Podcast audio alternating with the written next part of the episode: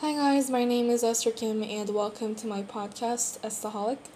Today I'm going to be talking about mass attacks or school shooting.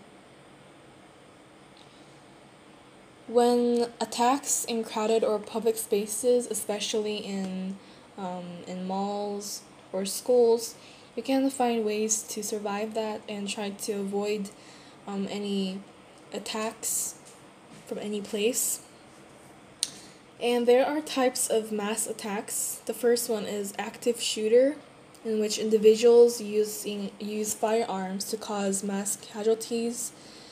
Second is individuals using a vehicle to cause mass casualties. Third is individuals using homemade bombs to cause mass casualties. And the fourth is other methods of mass attacks may include knives, fires, drones, or other weapons.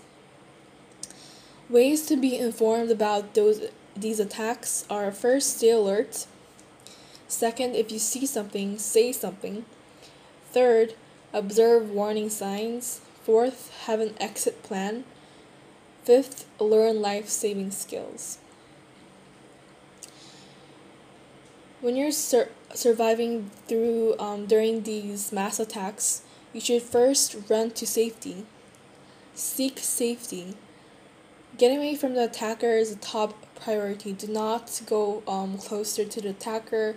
And if you do not know the location where the attacker is, maybe try to um, know, hear the sounds of all the shouts and the gun shootings. Maybe that would give you a hint of where, um, briefly, where the attacker is. And since getting away from the attacker is a top priority, Leave your belongings behind and get away. The second survival method is cover and hide. If you can't evacuate or um, run away, cover and hide. Find a place where you can't um, find or where people can't find you or see you. The third method is defend, disrupt, and fight. This method is only um, can only be applied when fighting is only the last resort. When you can't run or cover, try to attempt to disrupt the attack or disable the attacker. Be aggressive and commit to your actions, and recruit others to ambush the attacker with makeshift weapons like chairs, fire extinguishers, scissors, books, etc. Since school shootings are happening a lot in different areas in the United States, I have brought up this subject on one of my podcast episodes.